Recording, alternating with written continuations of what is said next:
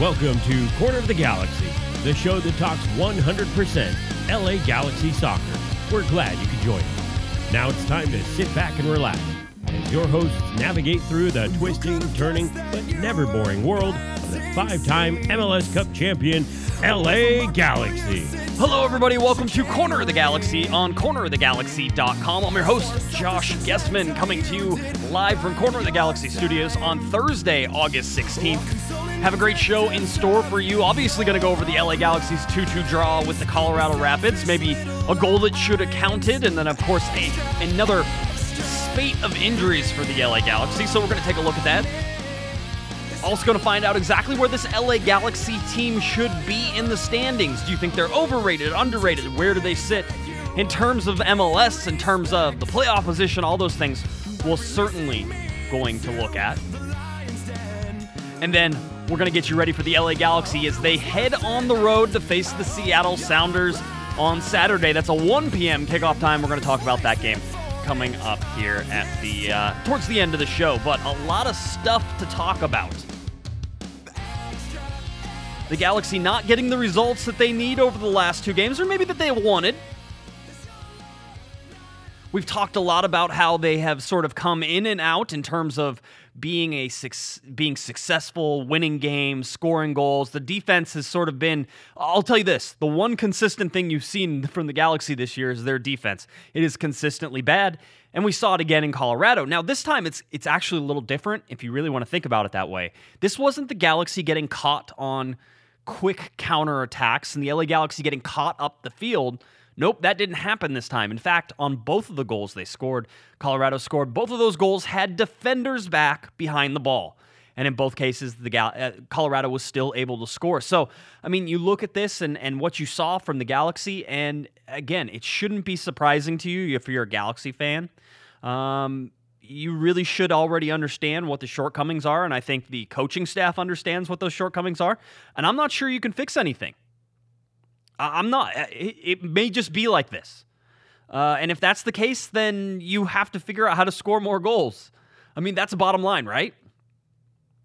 So this is where you're looking at for the Galaxy is is they're getting they're getting results. Listen, this is better than last year. I want to just put it in perspective. And granted, you, you shouldn't you shouldn't base everything that goes on off of what happened last year, worst year in franchise history.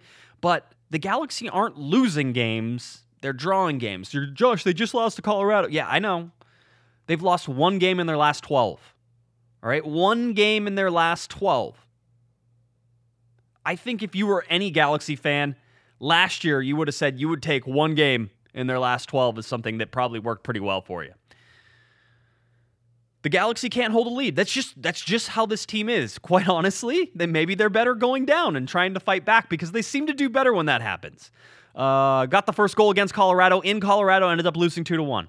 Got the first goal against Minnesota, ended up trying 2 2. Got the first goal against Colorado at home, ended up drawing 2 2. That's, that's what this Galaxy team is. And if you go back and look at the stats in this game, which of course I'm sure all of you do, right? You all look at the stats and say and and try to use it objectively to be able to tell what you just saw, to take what you saw in your eyes and be able to look at the graphs and say, yes, this makes sense to me. Galaxy got outpossessed in this game 60 to 40. All right. What have we learned so far about the Galaxy this year? We know they're direct. All right, good.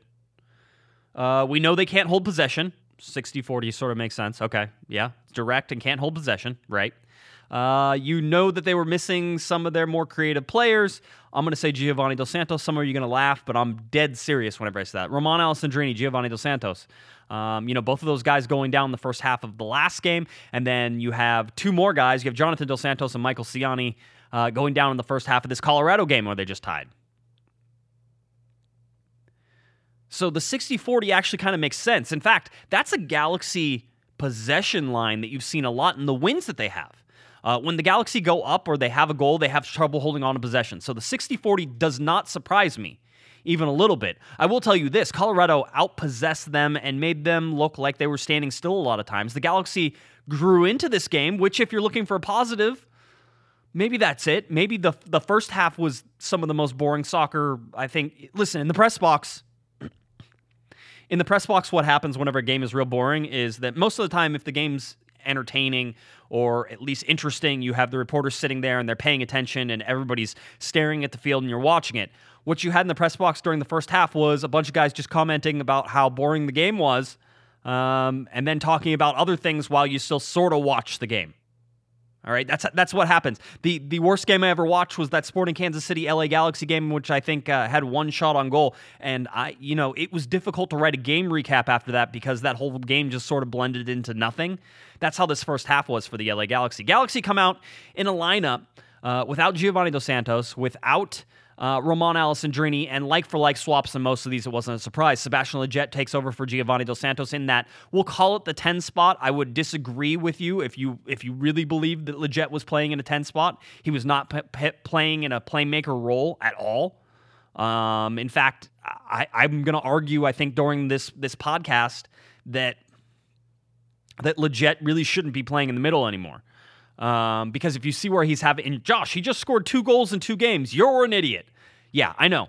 Look where he scored those goals. Both of those goals came from the right hand side.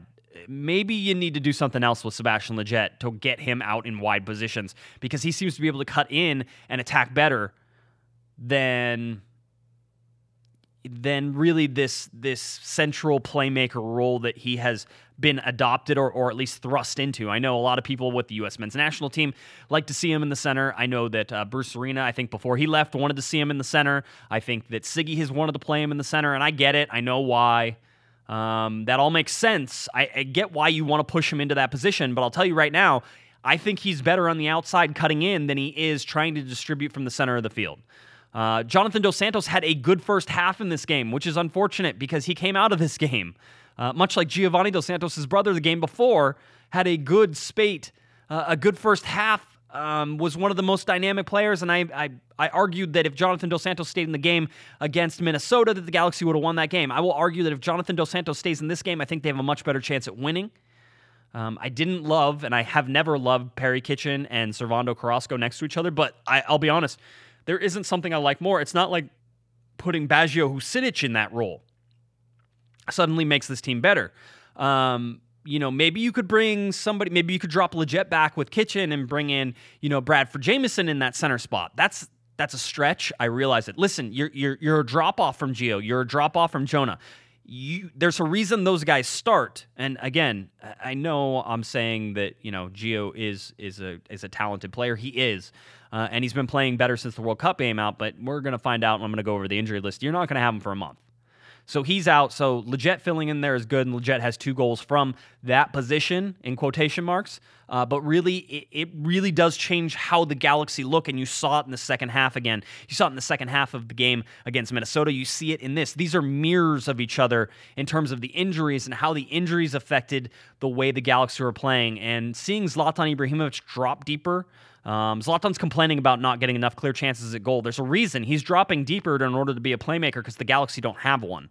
All right, and there's space in between Lletget and whatever the back line of the defenders is going to move off of Kamara. There's space behind there for Ibrahimovic to roam, but it doesn't put him in the dangerous positions you see whenever Gio is up there or whenever you have somebody pressing that top line and opening up space for Ibra. Instead, Ibra's having to open up space for other people, which is why you're seeing a guy like Ola Kamara um, have a great game. He's just working so hard. Uh, he's not getting on the he's not getting on the stat sheet. He's not you're not seeing it from him. He has nine goals on the season. I mean, it's not like he hasn't done anything, but you're not seeing the stats. But if you're watching the game, you're seeing how hard he works, and that's what you saw in this Colorado game. A guy who just worked and worked and worked. Uh, got called. Uh, he wasn't even offside. Technically, it was uh, Ashley Cole who was offside. Scored a goal. It was that was rightfully ruled out in this particular case. But what I'm trying to say is that there is a real um, effect of these injuries and what it's doing to the Galaxy's formation right now. Um, this is this is seriously. It's going to be difficult for the Galaxy to find a rhythm with this particular formation, um, and I don't think you change it because I think you have to give it. You have to give familiarity to everybody around it because the people have changed. You want to keep them in there, but it's going to be difficult for this team to go up to Seattle and to get any sort of possession. The good news is they're on the road. They probably will play better on the road than they will at home because they'll get to play some of that counterattacking. Um, but Seattle is is going to be a tough tough cookie to crack here. Um, or I guess tough nut to crack because you don't crack cookies. Yeah, that makes sense. Good job, Josh. Um, so so really, you have that. You you saw Ciani get injured in this game as well. Um, this is this is something that the Galaxy then put Daniel Steres in, and in the second half, for all of you who are saying, why doesn't Sigi play the four four two? So you had four four two in the second half. That's exactly what it was. That's exactly what it was. All right, so you had a 4 4 2, the four defenders back there. When did they score all, both of their goals? In the second half. Against what? A four man back line in the 4 4 2. You see the problems with the 4 4 2, at least the way the Galaxy play it.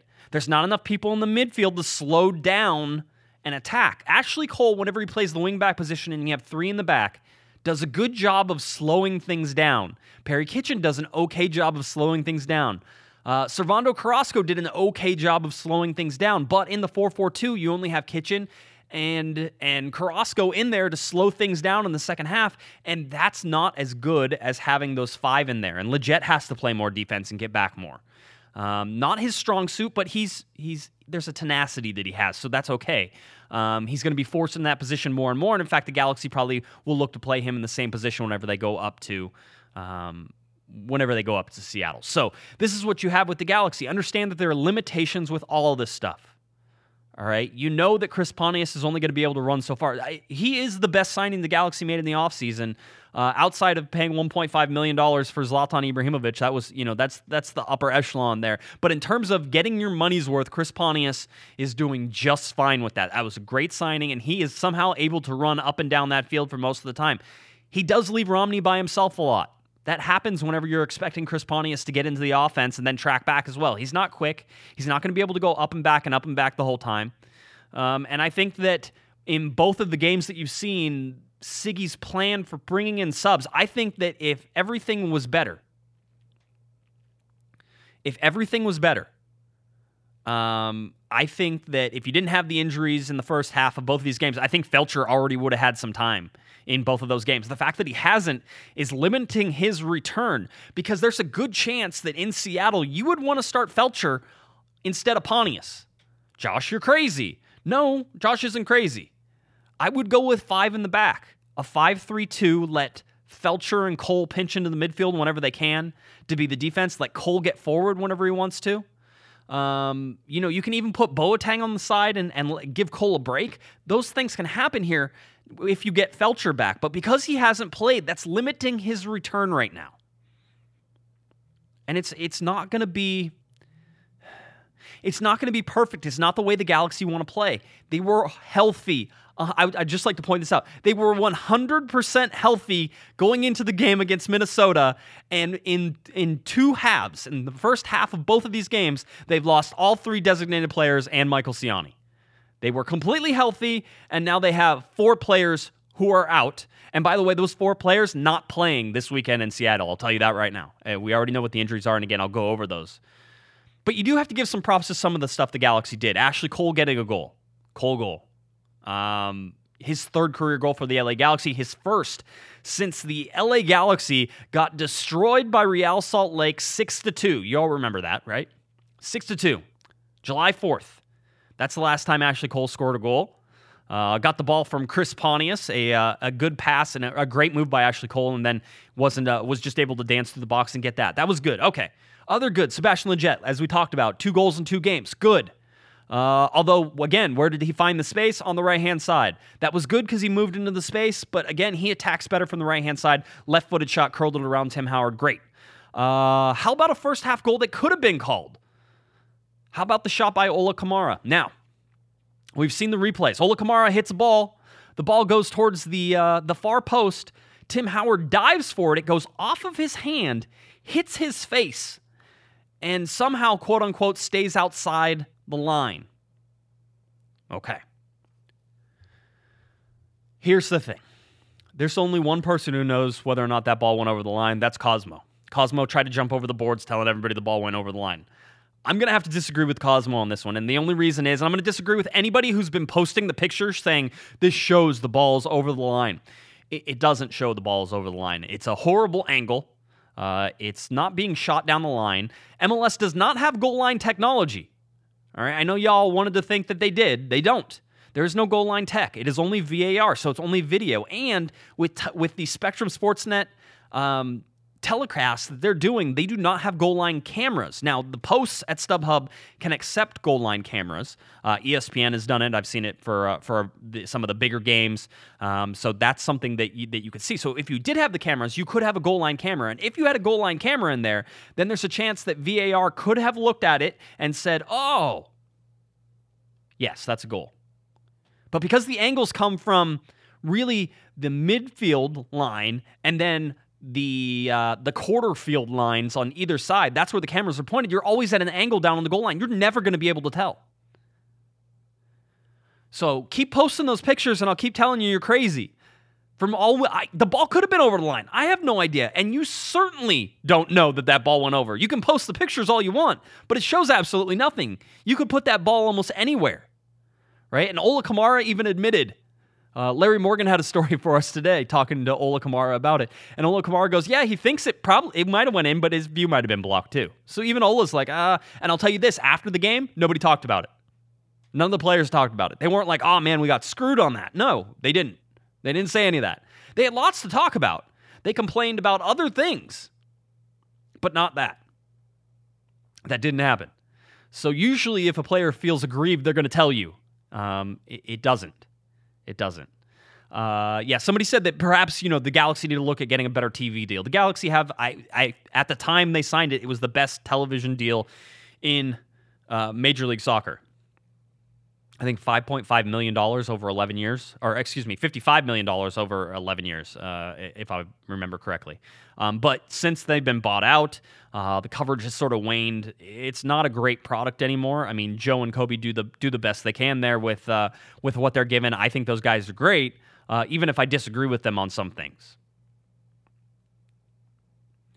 So if you wanted to do, if if MLS wanted to do goal line technology, it costs over three hundred thousand dollars a stadium in order to do that. So multiply that by uh, by your twenty three teams and soon to be twenty four teams, uh, and that's how much it's going to cost you uh, to install goal line tech across the entire. Uh, you know, league, which you have to have it on all league.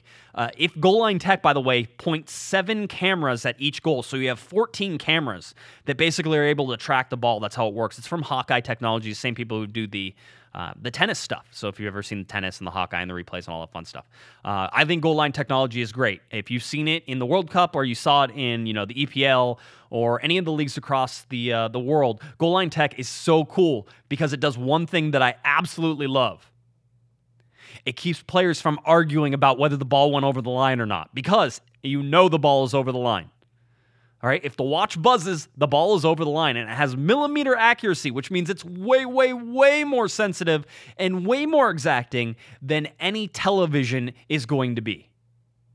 So imagine you have VAR and I've seen, have you seen some of the the replays that they have for goal line technology where they show it and you're like, wow, I didn't know if that ball went over, and they show it and it just barely, ever so little, tiny, teensy bit. In fact, to your naked eye, it still looks like it's touching the line, but goal line tech says it goes over, and you know that's more accurate than your eye or the television you're watching it on, so it's good. Imagine trying to do that with VAR, looking at the replay and saying, oh, did it go in?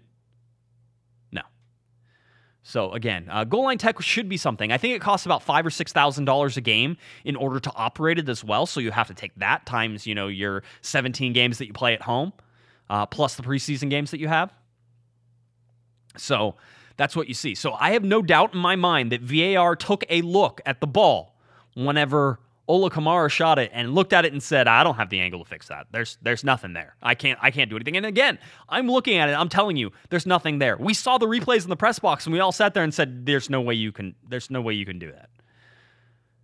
So MLS has stated that it's too expensive. They installed VAR instead. I would love to see VAR uh, be taken away with that and just uh, just put in the goal line tech because goal line tech is is important. You got to count the goals that are goals.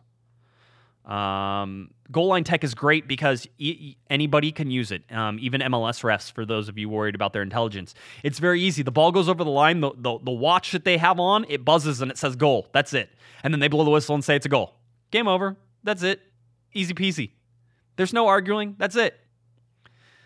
So yeah, it's it's one of those things. The six thousand dollars per game, by the way, um, like five or six thousand dollars per game. Somebody, uh, Wicked in the chat room is asking, why does it cost six thousand dollars? I'm sure there's a licensing fee that also happens to this. Plus, you may actually have to have somebody who runs it as well, who sits there and makes sure the cameras are correct and everything is happening. I don't know if those are Hawkeye officials or if they teach somebody. So there's a there's a cost associated with running the program because there's a software program that combines all of these for a view of the ball. It's actually really cool.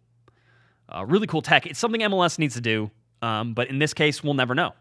We'll never know because the camera angle's not there. So, anyway, you can keep arguing about it if you want. It's not going to help you at all, especially not in this game. Two goals the Galaxy gave up. Oh, the first one. Here's where I told you in the beginning it's different. This is why this game was different. And I may even argue here later that the Galaxy are getting better and it's just you're, you're not paying attention to the important parts, okay? This is the problem with both those goals. They had people behind people behind the ball both times. Both goals, there were people there. This was not a case of the Galaxy getting out countered or outrun. The defense was back. In fact, Sigi mentioned that there were five or six guys back at one time, and a, and a forward still wins the ball. He goes, so it's not tactics. All right, let's go. To, let's listen to Sigi a little bit uh, in terms of what he had to say. Uh, if you go to cornerthegalaxy.com, by the way, I did something that I won't be doing for every game because it's exhausting. Um, but I did post the entire transcript from all of the post game media availability that we had. Uh, afterwards. So we talked to Sigi Schmid, Zlatan Ibrahimovic, uh, Ashley Cole, and Sebastian Lletget. Those were the four people that we got to talk to. So um, you can go read word for word everything they said. And this includes, and this is better than what the Galaxy put out.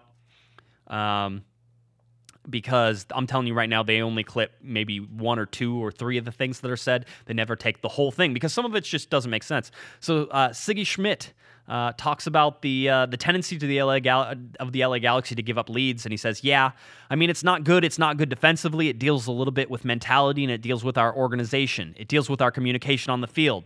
On the first goal, the ball gets cleared out and we don't step out. We walk out. Again, we can talk tactics and we can continue to work on that, but that's not tactics, that's effort.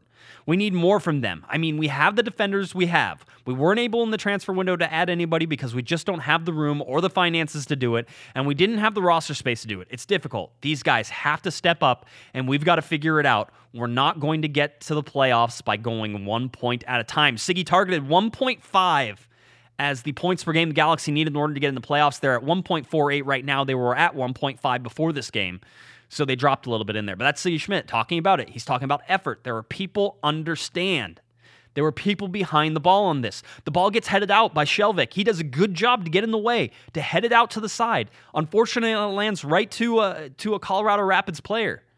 All right, that's unfortunate. It happens. All right, but that's not that's not the end of the world. So Edgar Castillo gets the ball he starts running at Dave Romney, and Dave Romney doesn't come out and attack. Now, Dave Romney didn't have any cover behind him either, and he also had Dan Steres, who was sh- shifted and in the center still. So he was on an island by himself. Again, no tracking back from Chris Pontius.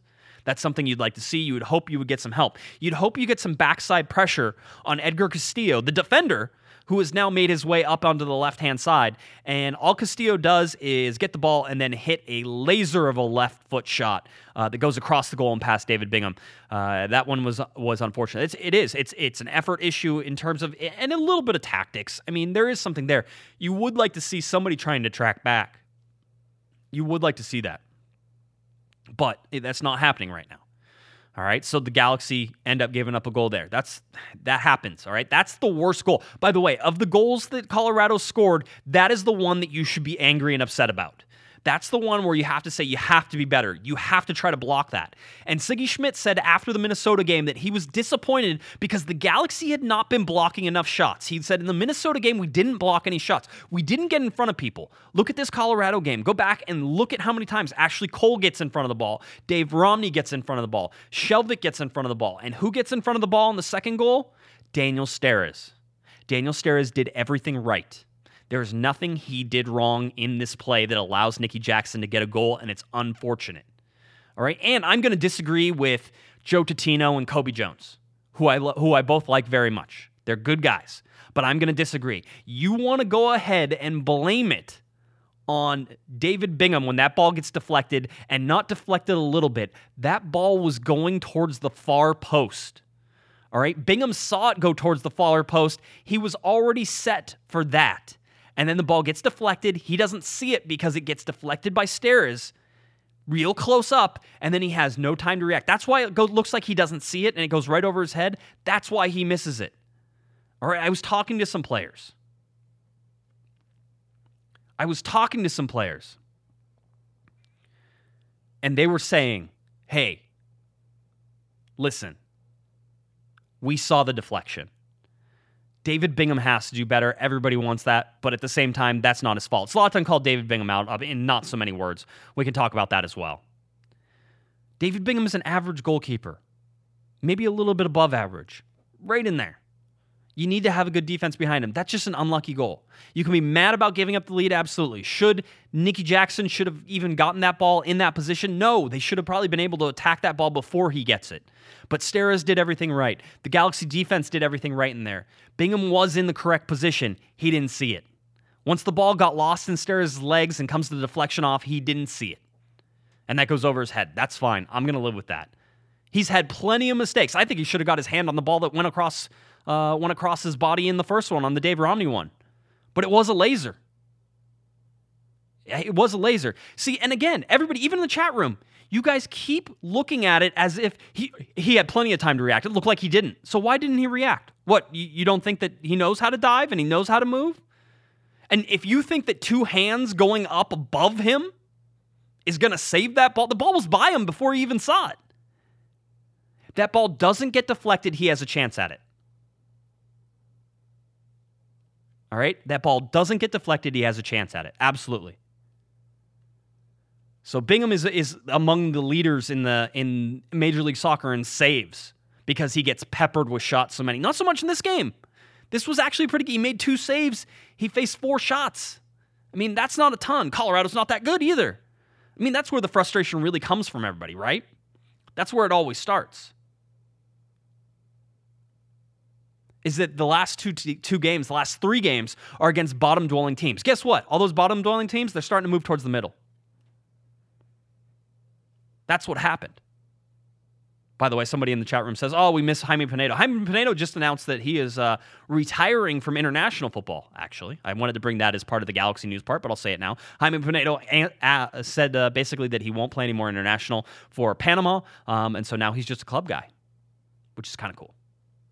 It is kind of cool. That Jaime Penedo was great. Uh, he got some bad advice, um, and for that he abandoned the team that really probably still would have had him if he was there. I mean, you did you think Jaime Penedo would go anywhere if he was uh, if if he wouldn't have left on his own volition after getting some horrible devi- advice? It's a good question. I don't think he's going anywhere. Anyway, Dave Romney didn't have a great game.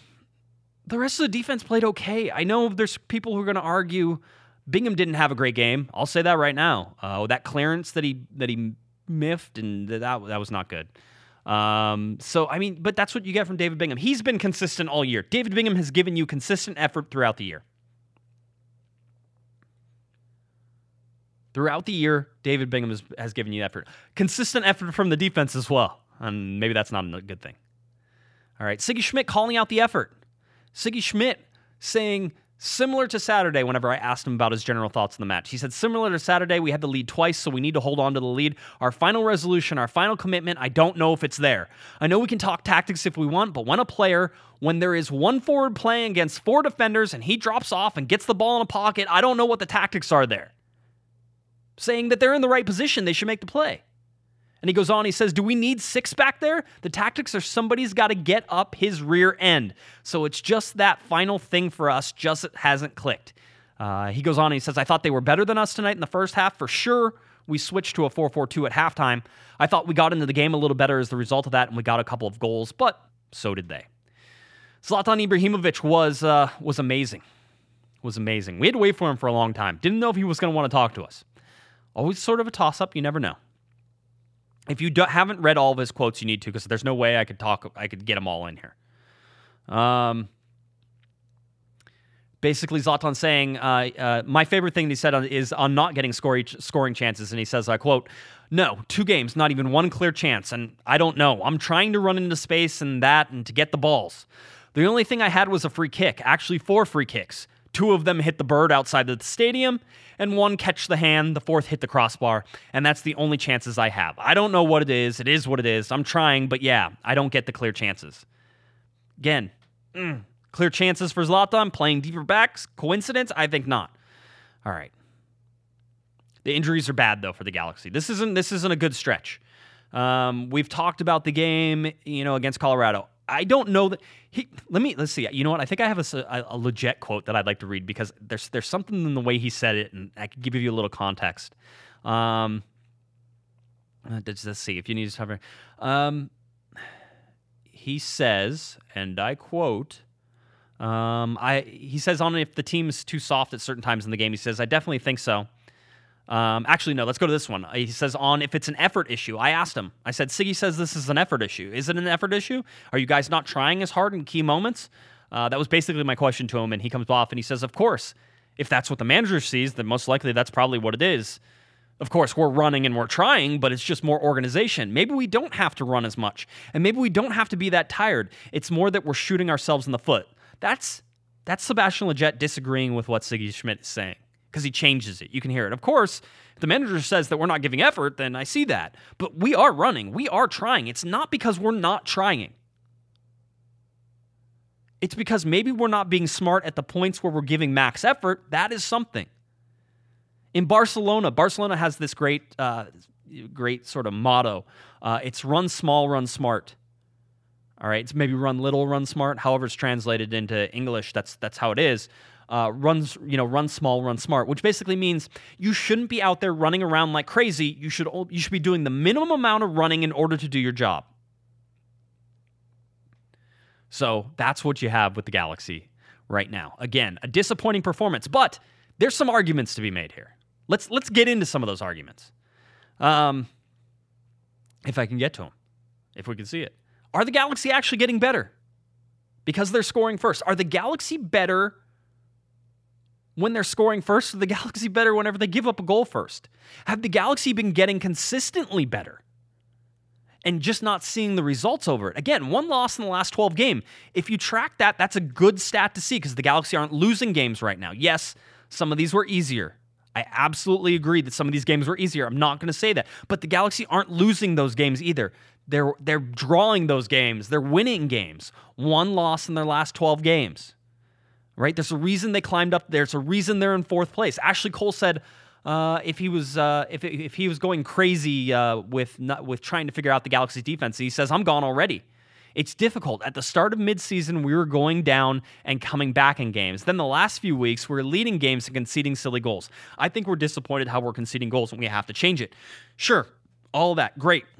Except that the Galaxy are probably a better team when they're playing from behind all right? Because they have to try to play with possession. They can't just be direct and try to score. The Galaxy, whenever they go down, seem to be able to ha- find the gear and, and fight for it. That's a good thing to have. It's not as bad as you think it is. All right? It's not as bad as you think it is. And the Galaxy are showing that they're getting better. Really, small adjustments here. Small adjustments show huge dividends for the LA Galaxy if they can get just a little bit tighter on some of this stuff. If they can score goals, if they go up to Seattle and score the first goal, things are better for the Galaxy. I know it'll you'll say, but they're better at playing from behind. I would agree they're better, but trying to do this on the road, and the Galaxy will do better on the road because they don't have the possession issue they have at home. At home, they're expected to have possession. This team is not a possession team. Just get it out of your head. They can't pass. They don't move very well, but they move well when they're direct. They move well whenever they get the ball up to Zlatan and let him distribute out. They're good at moving off of the ball from the center once they get it up into the attacking zone. The strength of this Galaxy team is in its offense. So when they can rely on the offense, and that doesn't happen when you're down when you're up a goal, but when you can rely on the offense, the Galaxy team is okay. But at the same time, on the road, and there's a reason the Galaxy have had some success on the road, is you're not expecting them to carry the ball. So don't, again, don't expect that they have to carry this ball, that they have to carry the possession. That's not, that's not what we want to see. What we want to see from the Galaxy is that they're playing with purpose and flair, and you've seen them in the last two games do that, and then you lose four players to injury. Uh, other things that happened in this game, I don't know if you were at the stadium. Uh, I think a little over 16,000 was the final uh, tal- tally in terms of supporters, and that's great for a Wednesday, or excuse me, a Tuesday. I'm, it was so stupid that it was a Tuesday. So stupid. Um, I hate Tuesday games. They're the they're the worst the absolute worst. Uh, they've screwed up my whole week, by the way. Not that I'm complaining anymore, but just having a Tuesday game screws up my whole week, and I don't like it. I don't like midweek games to begin with, and Tuesdays are the worst. Uh, so anyway, doing a Tuesday game on the Tuesday night. So there was 16,000 there. You might have noticed it sounded like a funeral in the first half. Um, a, a, little bit of a protest going on by Angel City Brigade ACB in the north side of the stadium. Um, there's there's been sanctions levied on them. In fact, no drums, no banners, no flags um, for the next two home games. So that's over with now gone in terms of the home.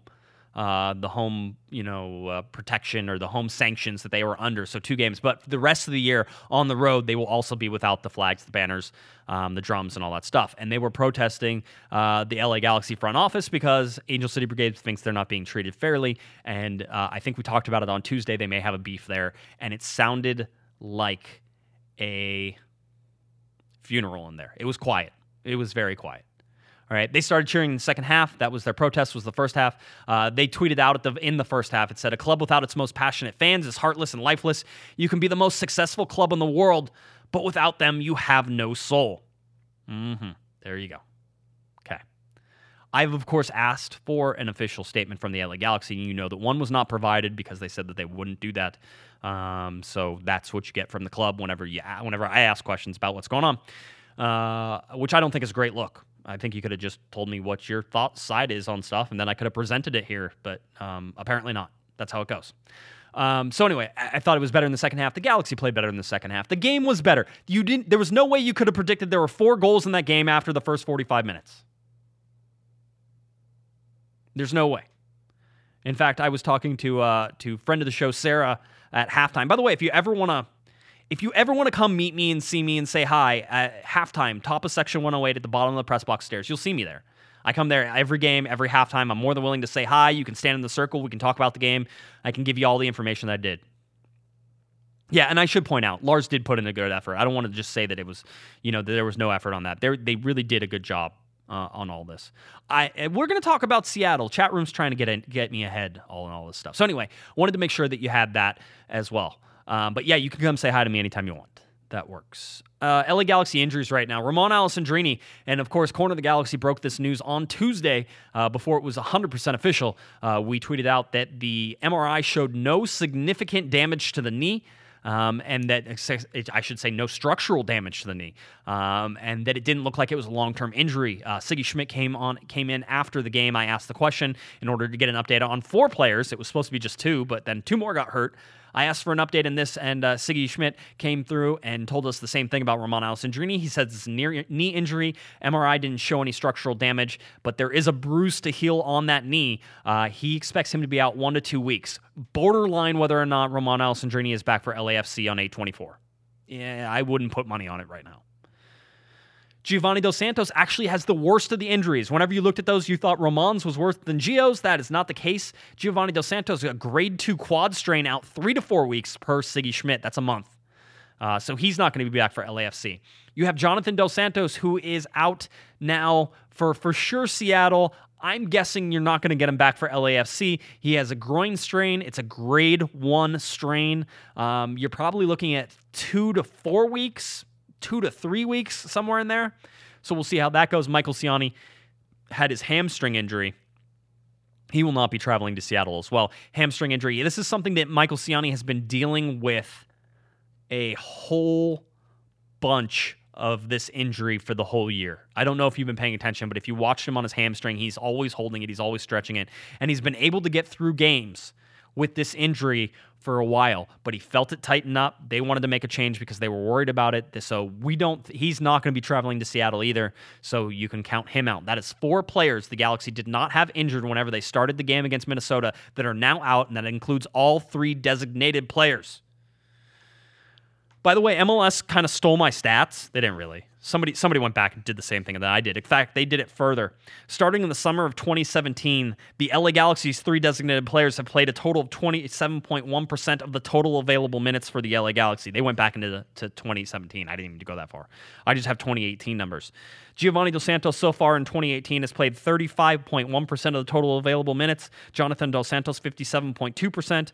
Romain Alessandrini 60.8% of the total available minutes. That means combined, the three LA Galaxy designated players have combined for a total of just barely over 50%, 51% of the total available minutes. You want to know why the LA Galaxy have been struggling for a lot of these years, starting in 2017? Throw out the 27.1% that is exactly why. You have your three highest paid players on the team, and those dudes cannot stay on the field. Injuries, injuries in quotation marks, whatever you want to call it, however it is. Romain Alessandrini is not immune from this criticism either. He has missed significant amount of time. Granted, he's played the most out of the three designated players. All right, but that's that's what you see. 51%. 51%. That's how much it is. You throw uh, Ola Kamara in there, has played 83.6% of the minutes. What a signing. What a signing. Ola Kamara is. Zlatan Ibrahimovic has played 71.9% of the minutes that have been available to him. That's 22 games for him, 25 games for everybody else. Yes, Gio and Jonah were with Mexico. And yes, I did count those as absences because a designated player is supposed to be on the field for the Galaxy. That's how it works. All right. That's how it works. So that's you want to talk about a huge issue. That is one of the huge issues that you have coming out of this. Galaxy will not be successful if they don't have any designated players. And right now, it looks like there will be no DPs ready to play against LAFC, which would be the second time this year that the Galaxy will face off against LAFC in the third round of the El Trafico at StubHub Center. That'll be the second time in a row at StubHub Center the Galaxy have had no DPs. Zero. Nada. None for that game. That's just nuts, right? I'm not the only one who's sitting here is going, "Oh, that that makes that, that doesn't make any sense." It's something the Galaxy have to look at. It's something they have to get better with. Is how available these players are going to be. Steven Gerrard would never played as a designated player. All right, Robbie Keane towards the end was injured a lot. This is something you need to see. By the way, chat room saying, hey, LA Galaxy, bring back the Thundersticks. I'm a, I'm a big fan of the Thundersticks, by the way. I think Thundersticks every game. I already told LA Galaxy PR that. Said that exact same thing. Said it, said it, said it. Um, let's see. I'm trying to think if there's any cool stats that I have in here. LA Galaxy averaging 1.48 points per game. That is just slightly under their 1.54 historical average of points per game. Um, and if you're looking at the total points through 25 games, the LA Galaxy currently about mm, almost a full point underneath their average. So they have 37 points after 25 games. Their average is 37.9, so almost 38 points. So this Galaxy team is an average Galaxy team. Gee, doesn't that show in the standings? Yes, it does, Josh. You're so smart. Thank you. Lots of stuff. I'm going. I have all my all my notes here, all my stuff that I'm just sort of thumbing through so that way we can keep going through this. I have some extra junk for you. I have a system, I have a little filing system called Extra Junk, and that's for stuff that uh, I want to throw in there. Um, I would like to throw out some some viewer parties. People have asked me to talk about some viewing parties coming up for LAFC, so we'll jump ahead to that real quick. 824 is when that game is being played. It's a Friday night. Uh, if you are in New York City uh, yes, I consider Corner of the Galaxy to be the listening post from which we broadcast to all Galaxy fans around the world, no matter where you are. So, if you're in New York City, boy, do I have a deal for you. At Smithfield NYC, that's 138 West 25th Street in New York City. That's New York, New York, 10001. Uh, a 10:30 p.m kickoff time on the East Coast uh, will be LA Galaxy versus LAFC, and that is an LA Galaxy watch party right there at Smithfield, New York City. Atlanta, yes, Atlanta, you too. We, we love you out there in Atlanta as well. And if you have somehow eschewed uh, the the uh, Atlanta United and you are still a Galaxy fan, then you you deserve a viewing party of your own. Uh, Stats Brew Pub in Atlanta. That's 300 Marietta Street Northwest in Atlanta, Georgia. Again, a 10:30 p.m. Eastern kickoff time. There are people who are already ready to go to those, so you will not be alone if you go to those places. All right. I'm serious. You'll not be alone to go to those places. Uh, if you want a Seattle watch party, uh, one of the uh, somebody on Twitter asked me to throw this one out, but an LA Galaxy watch party in Temecula, uh, the bridge on Third. That's two seven four three. Uh, let's see, is that right? What what is that address? I don't even know what that address is. Try just call, it's on Third Street, the bridge on Third. Okay, it's in Temecula. You can go there this Saturday, 1 p.m. kickoff time for Seattle Sounders. That's my that's my interesting stuff. All right, that's my interesting stuff that we have. Let's go to some wacky MLS news. Why not? It's fun. I enjoy wacky. Do you enjoy wacky? I enjoy wacky MLS stuff. It's fun. Mark Wahlberg, Marky Mark in the Funky Bunch. Mark Wahlberg possibly interested in buying the Columbus Crew. There was an article on this. I'll, I'll read. I'll save you the time. Uh, it was in Last Word on Soccer. Uh, if you want to go there and, and, check it out, always got to give the, the the link out so you can go find it. But Mark Wahlberg, Mark, Mark Marky Mark in the Funky Bunch. Could he get a? Could he get Columbus and rename it the Funky Bunch, please? I swear, I would, I would, I would be 100% for that. I know nobody else would, but I am in. Uh, he says, uh, whenever they, he was asked about possibly uh, buying the Columbus Crew, he says, "Actually, you know what? I would. My dear friend Bob Kraft has not only the New England Patriots, but he owns the New England Revolution as well. I have a bunch of people who are involved. I think that may be something we need to discuss." So Mark Wahlberg and the Funky Bunch possibly buying the Columbus Crew, and of course, you know the Columbus Crew possibly moving to Austin. Uh, yeah, that apparent that deal apparently got the go ahead from the Austin City Council to move forward. Um, so we'll see if Columbus ends up relocating to Austin. So save the crew, uh, certainly still in full effect. Maybe Mark Wahlberg's an answer there, maybe it's not. Uh, but it, it's a bad black eye for Major League Soccer doing uh, doing this to the Columbus crew. Uh, I'll say that right away. So it's certainly going to be something we're going to see. Uh, this is another just weird one. I, I, do this because, you know, whenever everybody always says that rules are made in favor of the Galaxy all the time, I like to point out that other guys get breaks all the times too. Um, Orlando City acquired a defender on loan today. Today, as we're recording, August 16th. You say, but Josh, didn't the transfer window close already? Why, yes the transfer window did close. So, how in God's name did Orlando City acquire a defender, defender Carlos Asuses? That's please, that's as close as I'm going to get, and I probably don't. Will never have to say that. Watch, he'll come to the Galaxy. I'll probably end up having to learn it. Um, but anyway, uh, comes on loan um, from somewhere in South America. I didn't read the whole thing, but I just wanted to find out what mechanism this is. All right, and this is how they did it. See, they put in all the transfer and paperwork in before the transfer window closed. That goes into FIFA's online thing. You type it in. Uh, you got to put all the put all the correct information in that. Well, apparently, Carlos, whenever they were filling this out, didn't put his bank account number in there, which is funny. They need to have a bank account in order for this to be an official transfer. I guess that's so he gets paid, so that way everyone understands where the money's supposed to go. It's a FIFA protection, that type of thing. But apparently he forgot to do it. And whenever they didn't notice it until after the window had closed. And so basically that transfer didn't go through. But because there was a good faith um, you know, on all sides and all parties to get it done by the time it was. And it was just because of this bank account, they had to go through MLS. MLS then had to go to US Soccer, and US Soccer had to make a FIFA appeal in order to get this happen. And FIFA looked at it and said, "Yeah, listen, you guys did all the right things. It was just a bank account. It's just a number. Everything else was there. Everything is is good. You're good. Thank you very much." Um, and so they approved that. So that is how Orlando City uh, got FIFA to let them have a, a loan uh, outside the transfer window, which I thought was interesting. That's just one of those wacky things that you're going to see in years to come. You're going to be like, "Oh man, how did this person do it?" And you're probably gonna you're going to go back and see this. We'll see what we do there. All right.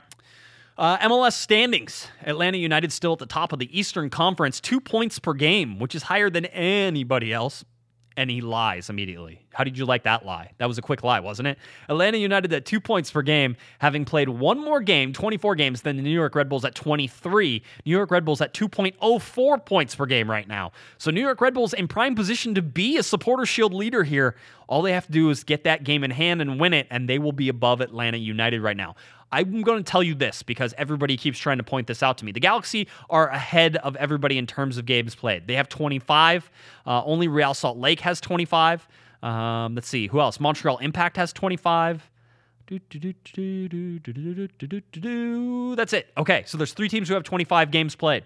The LA Galaxy are one of them. Josh, how can you say the LA Galaxy are a playoff contender whenever they have sometimes two or three games in hand over people? And it's very simple because I look at points per game. Points per game. In the Western Conference right now, if you were to sort it by points per game, the Galaxy would go from fourth place to fifth place based on points per game. Here's the other thing I can tell you with games in hand. Games in hand are only useful if you win those games, if you draw those games, if you lose those games. The game in hand does not help you. And if you're the LA Galaxy, you have to be feeling pretty good in terms of the teams that are underneath you that you have already played these games and are averaging 1.48 points per game. I told you I think two or three times, two or three games ago, that there was a stat that came out um, that basically said that at this point in the season, which I think it was, you know, 75% of the season, um, that most teams are who they are. Their points per game are pretty much going to hold out. You're not going to see dramatic shifts up, dramatic shifts down. It ends up being that six, like six or seven teams still have the ability to jump up and jump down. Yes, absolutely right. That could still happen. But right now, for the LA Galaxy, where they're at is not horrible. They're in fourth, possibly fifth. All right. So the Galaxy are a top six team in the Western Conference. That's what we've been arguing for most of the time. I'm not saying it's not going to get tight, and the Galaxy do not have an easy schedule down the stretch, but this Galaxy team is is an okay team you need to give them a little more time. I know they can't hold a lead. Yeah, okay, that's great. But they're also not losing these games. They lost to Colorado, Josh. That's one game in 12. Look at how they're playing. Look at the trend that they're doing. They're trend. I know, Josh, they're trending negative right now. Yeah, they are a little bit. But if they win one game in this next couple stretch, all of a sudden that trend is positive again because they haven't been losing games. Galaxy sit in eighth place in the Supporters Shield race. Are they in eighth place in the Supporters Shield? They're a top 10. Are they a top 12? They're probably top 12. They're probably top 12, which gives them four sort of places to slide in there whenever you look at where they are. Now, if they get lucky on just a couple of these results, there's nine games left, everybody. Nine games. Nine games. Yeah, I'm not saying the Galaxy are going to go into the playoffs and win MLS Cup. Although I was somebody was pointing out to me today that the Galaxy are a dangerous enough team that for some reason they got hot at the right time in the playoffs, they could make it to an MLS Cup. I'm not saying they could win it. I'm not saying they could beat an Atlanta in an MLS Cup, but yeah, they could go. They could do it. They could also not make the playoffs. But I think where they're sitting right now with nine games left for them, that's okay. But the nine games they have, five away games, four home games. Two of those away games are on turf, which means this one on Saturday and then the one against Minnesota coming up on October 21st are both on turf. Does Zlatan play in any of those? That was my question of the day to the chat room. Lots of answers yes, no, maybe. Probably not. Zlatan Ibrahimovic talked about it after the game. Just one of the great things. I'm sure. I'm sure somewhere Merritt Paulson like mashed his teeth and got really upset uh, because he was talking about the turf in Portland. Uh, he says, uh, and it was a question asked by uh, Scott French. Scott French asked, uh, "Are you know, are you going to go up to Seattle? There's all these injuries. Maybe you could go up there." And he goes, and and we're like, and he's like, I don't know which turf is even up there. That's what Zlatan. So we sort of were explaining, and he's like, oh, you know, the whole deal. He says, I don't know which turf it is. For me, all of them are the same, and I think it's a shame to play on turf because football was not created on turf. But so far, I didn't play on turf. Well, I think I did. One game in Portland, ten minutes. It was actually eighteen minutes. He goes, and that was the worst turf I ever played on. Scott French then said, "Oh, really? That's the best turf in the league." And he goes, he goes, uh, let's see, this is, uh, he goes, oh, so that says everything. Uh, he goes, I haven't come so far. It's Tuesday today. I just got two. I just lost two points, and let's see what happens tomorrow. And I will discuss what the situation will be before the weekend. He did not talk to media on Thursday. Sigi Schmid said that he knew whether or not Zlatan was playing. Uh, he figured that Seattle would figure it out on Friday because they're training on Friday. Galaxy traveled up to Seattle on Thursday. He said they're training on Friday and that Seattle, I'm sure, would have a spy there to be able to figure it out. So this isn't a competitive advantage game. The Galaxy just want to play a little difficult with us. Plus, they want to allow Seattle to sell some more tickets to play the Galaxy and to see Zlatan Ibrahimovic coming and blah, blah, blah, all this other stuff. All right. I don't know whether Zlatan's playing. I would lean towards him not playing. But doing that, I think you understand that you're putting your team at a significant disadvantage going against Seattle. Zlatan evens things out a lot, but do you risk him? Could you possibly risk him? That's a dangerous thing. And Nick in the uh, in the chat room says, "Can someone explain like I'm five what makes certain tur- turf good or bad? It usually has to do with the cushioning, um, but that's sort of where you look at look at how it plays. Portland has the highest rated turf in terms of its cushioning, in terms of its playability. It has longer strands instead of the stuff that's usually played in Seattle, which is shorter because football players like shorter grass. So uh, American football players go in there, and that sort of dictates the surface. Um, you know, Seattle's going to tell you that they have really good turf. New England's going to tell you that they have the same turf as Portland, but Portland has generally found that uh, that it has the best turf, the most playable. And that being said, it's still very unplayable with the way the ball bounces and skids does all sorts of stupid things. Get, I'm with Zot on this. You, you shouldn't play on turf. All right. Portland has an excuse that they have an underground river that runs right underneath their field, but I imagine if you put some money into it, you could probably figure that out. all right. That's that's what we see. It, will it'll be interesting. Um, all right, let's get to this game against Seattle. Got a little bit of time left. Want to get to it. LA Galaxy play the Seattle Sounders coming up uh, on Saturday, August 18th. This is a 1 p.m. kickoff time. This game is on ESPN and ESPN Deportes, so it is a nationally televised game, which means that you probably won't find it on ESPN Plus. What, Josh? Didn't you just say it was on ESPN? Yes, I did. And for some reason, ESPN is not on ESPN Plus most of the time. There you go. Isn't that fun? Don't we like that? LA Galaxy, like I said, traveling up on Thursday We'll train in Seattle on Friday, and I saw some uh, some people who are already up there. It looks like it's a little chilly in Seattle, which is good. That's what you like to see. A little chilly. It's like 62, 63 degrees up there this afternoon. That's not bad at all. Uh, I think uh, I think that might do the Galaxy a little good um, in terms of this. But I will tell you right now, Seattle 9 9 and 5, 32 points. They are 5 4 and 2 at home for 17 points. They are on a 5 game winning streak. Not a 5 game unbeaten streak, a 5 game winning streak. And they are on an 8 game unbeaten streak. All right, Seattle is playing much better. Now, they got a little help against FC Dallas in terms of some ridiculously tough play that was allowed on both sides of this team, on both sides of the ball, um, and then a red card eventually in this game. Um, and it looks like uh, Raul Ruidíaz, I'm sure I'm saying that wrong, Ruidíaz. Um, it looks like he's not going to be suspended, although he absolutely should have been suspended 100% for his uh, his headbutt on on Reto Ziegler.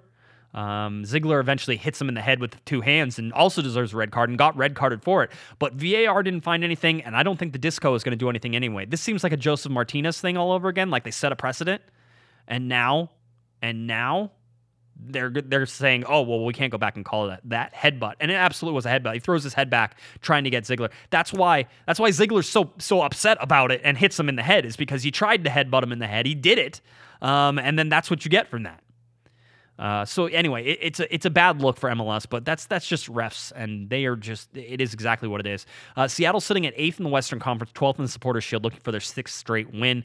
Uh, they are at home. I would uh, I would hedge my bets in Seattle's direction on this. Uh, got goals from Chad Marshall and uh, Nico Ladero. Lodeiro now has six goals, tied with Will Bruin, and also has seven assists. Lodeiro is their best player, the new the new designated player that they have up there in, in terms of uh, Ruidíaz. He seems like he's pretty good. Um, we'll see sort of what he has, but yeah, that's going to have to be that's going to have to be somebody the Galaxy watch on, and you're gonna you're gonna see that those guys. You're gonna see Roldan and Lodeiro and Shipp and Ruidíaz going at you know the back line of probably Romney and Steres and uh, and and Skjelvik and Cole. Although again, if I'm Sigi Schmid, I throw I throw Feltscher in there and go five man back line um, and put three in the center with Kitchen and Carrasco and uh, and Lletget. Um, and then get uh, get I don't know, Ola Kamara up top, and if you want to put another one, or you can throw in another, another midfielder and go, you know, five four one. Does that work? Is that enough? Yeah, that is five four one. You could do that. You could do that absolutely. So that's that's what you're seeing. That's that's what you're seeing. Um, I don't know if Zlatan plays. I, I would I would guess that he's not. I would guess the Galaxy lose this game it's also MLS. I mean, as soon as you start, and, and, we all know this, as soon as you start thinking MLS is one way, it's all, it's usually the other way. All right, it's usually the other way. So, so again, keep that in mind. Look for the successes, though. A success in Seattle is a draw. I'll tell you right now. If they win, you should just you should go out and play the lottery. You should absolutely go out and play the lottery. Asking if Efren travels up to uh, Seattle. I don't think so. I don't think so. I don't think this is a game you want to put him in. This game has te- could be very ugly. This game has a tendency to get out of hand. This game against Seattle could be something you don't want to see. And by the way, Seattle hasn't lost to the Galaxy since July 9th, 2016. That's when the Galaxy went up to Seattle and beat them 1 0. All right? That's that's that's seriously. That's what you're that's what you're seeing. This Seattle team's on a streak. They're a team that should could possibly run into the playoff spot. It's going to get muddy in this playoff spot. There are too many teams that are right on top of each other, and this game is not going to decide it for the Galaxy. Certainly not. But a game against LAFC on Friday, August 24th, that one could decide where the Galaxy, what the Galaxy do and how they do it. Uh, you look at a game where they're going to have to go away to Salt Lake. That game is one that could certainly decide things. Playing away at Toronto, you're trying to get a point there. Hosting excuse me, hosting Seattle on Sunday, September 23rd, that's a game you need to win. You're looking at this. The Galaxy now need to get, and they got one point. So they need 14 points out of the next nine games. Guess what? It's almost like 1.5 points per game. You need to average it. You need to win some of these games. Where do the wins come from? Because Real Salt Lake should be a win in Real Salt Lake, and that's tough place to play and win. Hard field at altitude. You need to beat somebody like Toronto. You need to beat Seattle at home. Do you feel confident with that right now, beating Seattle at home? Do you feel confident playing the Vancouver Whitecaps and beating Vancouver? This is this. is There's a couple things. You should feel confident in this LA Galaxy's team, LA Galaxy team's ability to compete. You should feel confident in that. You should not feel confident in their ability to win a game. I was telling the LA Galaxy PR staff whenever they're asking me what I thought about the Minnesota game. And I told them exactly what I thought, which was the LA Galaxy have more talent, they have more offensive talent, but their defense is weaker. They should be able to beat Minnesota at home. That makes sense. They should beat them. And they said, Will they beat them? I said, I doubt it. They'll probably draw. That's what you're getting from this. The game against LAFC is going to be huge. And, you know, again, it's going to be a short week for the Galaxy. They go up, and granted, it's an early game. It's probably a good thing. Galaxy will be home on Saturday night. Um, so they'll play, they'll hop on a plane, and they'll be back in Los Angeles, which is good because they'll have to play on Friday against um, LAFC. So looking at all these games and where you're going to get the points, where are you going to get the points? You need 14. All right. Just doing basic math, you have to win four games just to get 12 points. All right, and and and draw two more. So so you have to win four, draw two, and you could lose the three. You can lose three. So, which are the three games the Galaxy are going to lose if you're trying to get 1.5 points per game and keep that playoff position? It's going to get tight. I think the Galaxy do it, but it's not going to be pretty. And if it does start to get pretty, then watch out. Then we can start talking about other things in the playoffs. But the Galaxy are a borderline playoff team. There are six, there are five, there are four in the Western Conference, there are seven. I can see them as seven. I can absolutely see them as a seven and it's MLS, so any game is winnable at any time. Looking at this game, I would predict that it's probably 3 1 Seattle. That's what it feels like. I want to know where the offense is coming from. If Zlatan's not playing, Ola Kamara's up there by himself, and you got five, four in the midfield and five on the back line, and you're trying to stop people. I mean, where does the offense come from? Chris Pontius? Sebastian Lletget? Emu Boateng comes into this game? Where are you going to get the offense from? Ola Kamara is going to score, you know, three or four goals? Let's see it. Let's see how it goes. And what you know, there's just there's so many things the Galaxy could could really get into with this. Um, so we'll see how that goes. That's what you got. The LA Galaxy facing off against the Seattle Sounders coming up on Saturday, a 1 p.m. kickoff time. Should be an interesting game. Uh, if you're looking for coverage on our on the corner of the galaxy Twitter handle, might not be there for this time. Uh, I will be traveling in Denver, so if you're trying to get a hold of me or anything like that, I will be in Denver visiting my son this weekend. Uh, but I'm certainly going to try to watch that game if at all possible. I may also be out uh, doing stuff with my son, so I usually don't miss games. You know that, but uh, but dad and and son time is one of those things that's important. And uh, if he has stuff to do, like go to swimming lessons or anything else, we'll certainly see if we can get it. All right, LA Galaxy against Seattle Sounders. We got LAFC and Heineken rivalry week coming up next week. There'll be a show on Monday. Myself and Mr. Kevin Baxter, Panda and Pato in the morning are absolutely still back. We are ready for you. I will make an announcement right now. You should see this. First of all, you should probably stop whatever you're doing. You should pause the podcast after I tell you that there are only three more days, three more days for Panda and Pato in the morning shirts. That's it.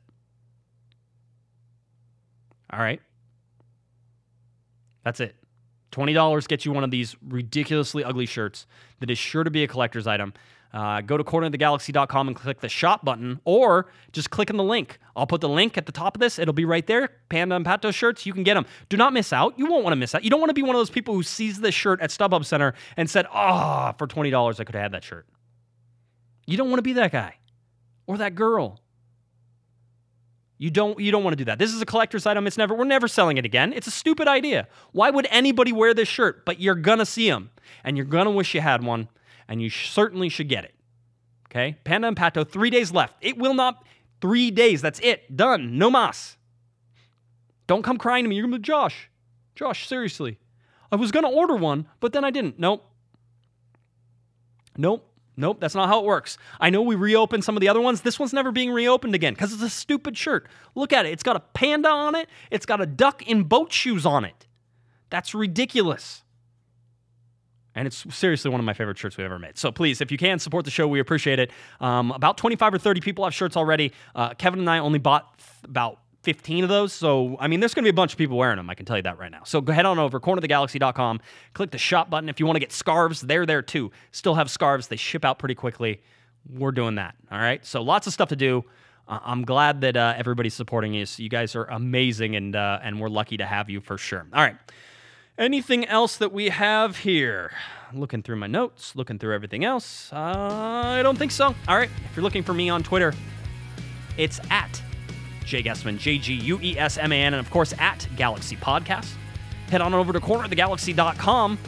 That's where you can find all of our articles, our podcasts, all the news, and I think we're doing a pretty darn good job over there. If you're not reading those articles, you're missing out on some of the best Galaxy coverage, Galaxy centric specific coverage from an independent outlet there is.